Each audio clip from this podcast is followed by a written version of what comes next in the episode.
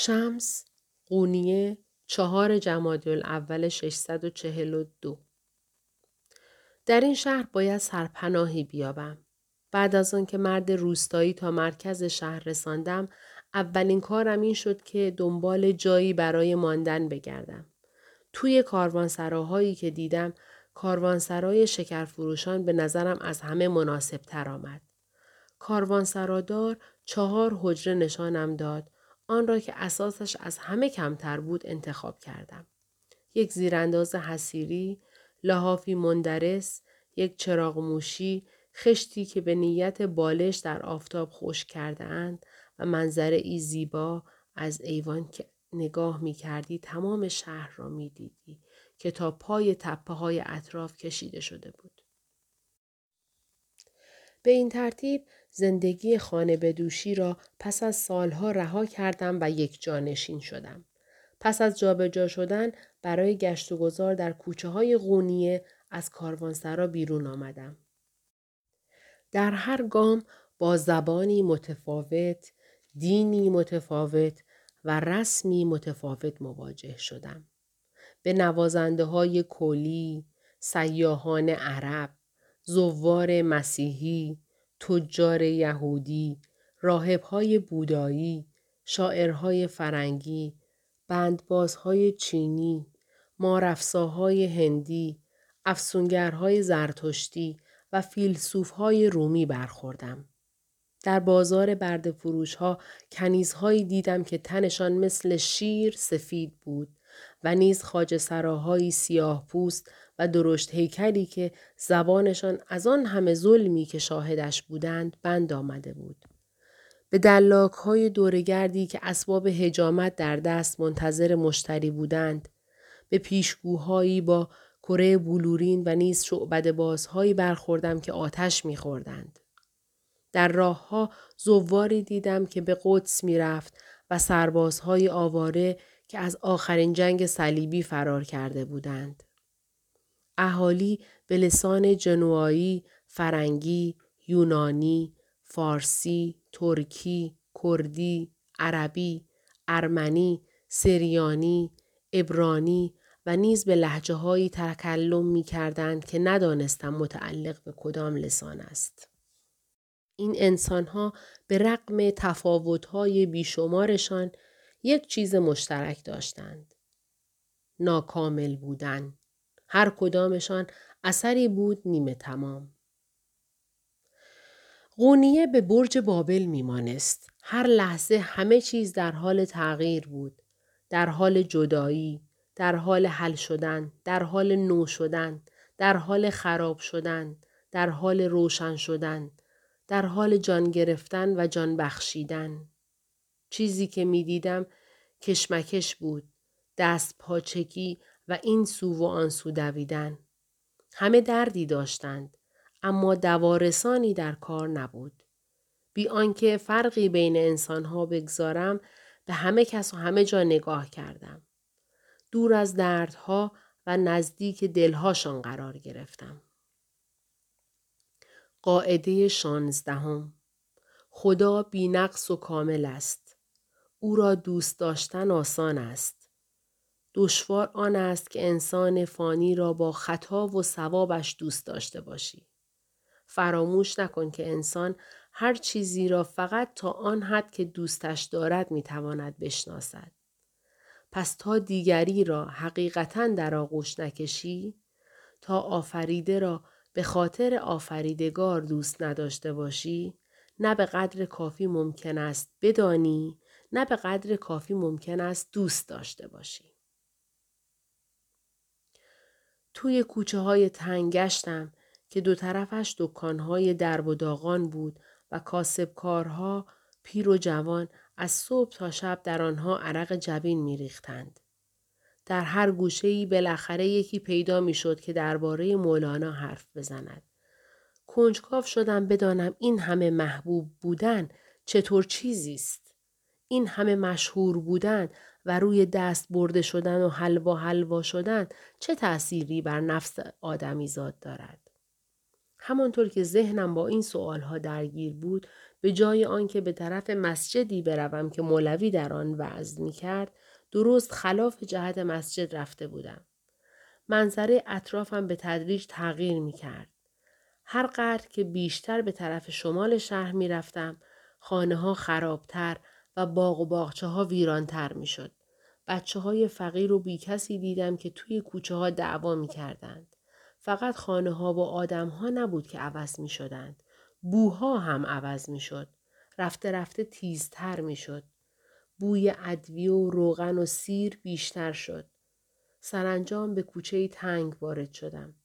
اینجا سه بو بیشتر از بقیه بود. مشک و عرق تن و شهوت. پس به محله بدنام قونیه رسیده بودم. انتهای کوچه سنگ فرش که سربالایی تیزی هم داشت خانه نیمه ویران بود. سقفش را که در حال فرو ریختن بود با حسیر و نی پوشانده بودند. جلوی خانه چند زن در حال صحبت کردن بودند. همین که دیدند دارم نزدیک می شوم، ساکت شدند و با شک و شبهه نگاه هم کردند. چهرهشان حالتی نگران و معذب داشت. کنار زنها یک باغچه بود. باغچه‌ای پر از گلهای سرخ و شکفته که زیباییشان هوش از سر انسان می رو بود. کنجکاو شدم بدانم باغبان این باغ کیست. نزدیک باغچه که رسیدم یک دفعه در خانه با سر و صدا باز شد و زنی هیکلدار بیرون پرید. قد بلند و درشت هیکل بود و صورتی آویزان داشت. گوشت گردنش لایه لایه بود و شکمش به خمره میمانست. چشمهایش را که جمع کرد لایه های گوشت و چربی روی هم انباشته می شدند و از چشمهای اصلیش فقط دو خط باریک می ماند. لبهایش کلفت و آویزان، صورتش گرد بود و پشت لب بالاییش سیبیل سیاه تیغ تیغی داشت. فهمیدم آدمی که دارم می بینم هم زن است هم مرد. خونسا است. خونسا با حالتی مشکوک پرسید تو دیگر کی هستی؟ چه می خواهی؟ صورتش به جزر و مد میمانست.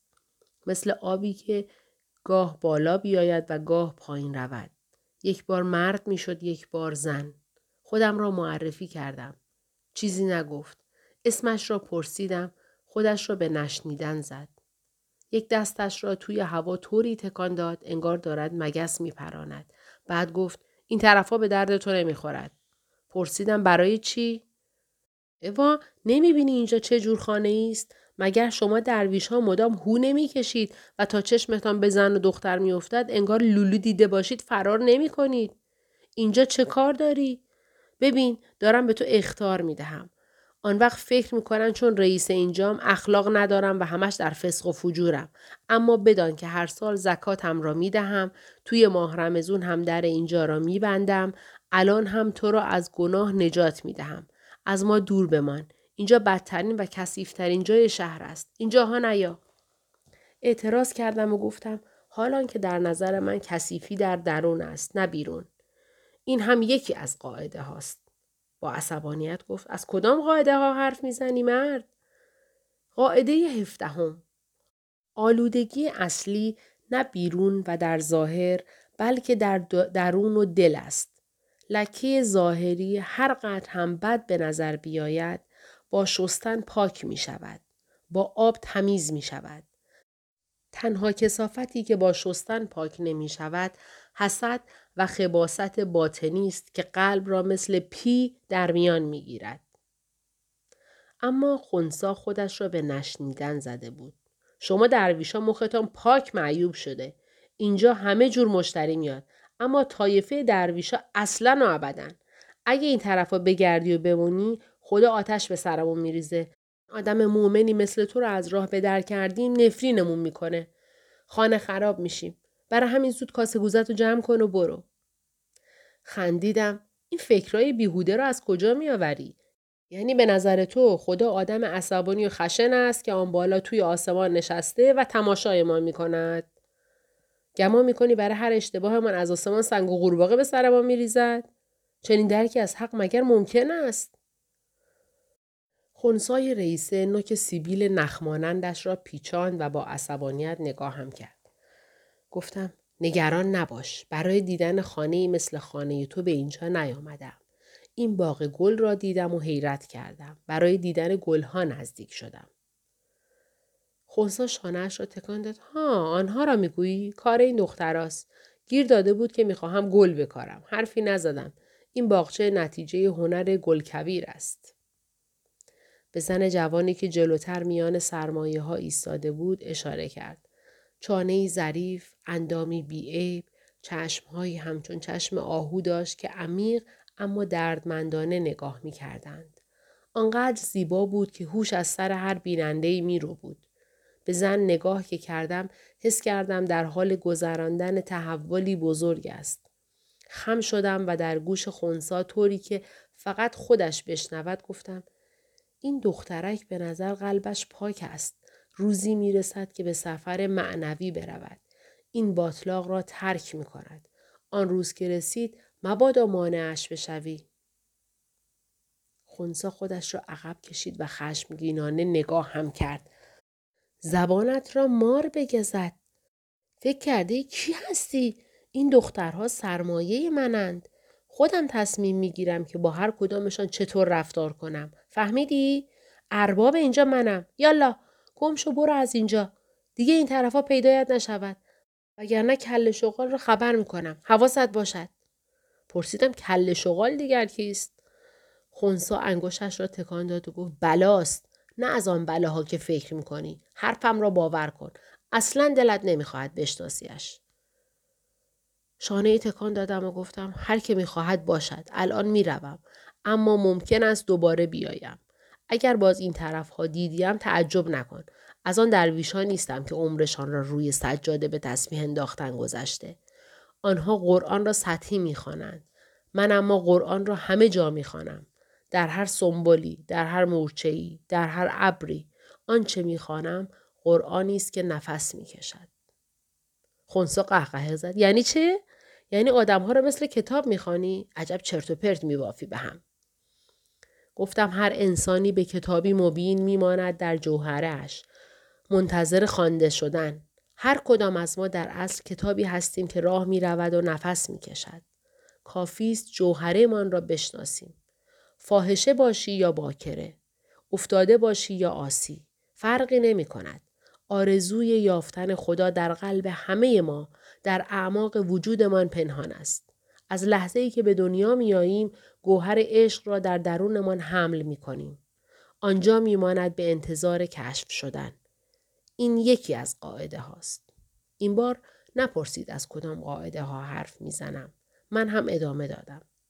قاعده هجدهم تمام کائنات با همه لایه ها و با همه بغرنجیش درون انسان پنهان است. شیطان مخلوقی ترسناک نیست که بیرون از ما در پی فریب دادنمان باشد. بلکه صدایی است درون خودمان. در خودت به دنبال شیطان بگرد. نه در بیرون و در دیگران. و فراموش نکن که هر که نفسش را بشناسد پروردگارش را شناخته است. انسانی که نه به دیگران بلکه به خود بپردازد سرانجام پاداشش شناخت پروردگار است. خونسا این بار دستهایش را در هم گره کرد. جلو خم شد. چشمهایش را تنگ کرد. با حالتی تهدیدآمیز سرتاپایم را برانداز کرد و گفت ای درویش دیوانه که برای روسپی ها موعظه می کنی. نمی‌دانم کی هستی، چه کاری و در قونیه دنبال چی هستی. اما حواست را خوب جمع کن. اجازه نمی دهم این دوروبرها مخ کسی را کار بگیری. این را بدان. اطراف خانه من نکرد وگرنه کل شغال میآید زبان درازت را می‌برد. من هم نمکش می‌زنم و نوش جان می‌کنم.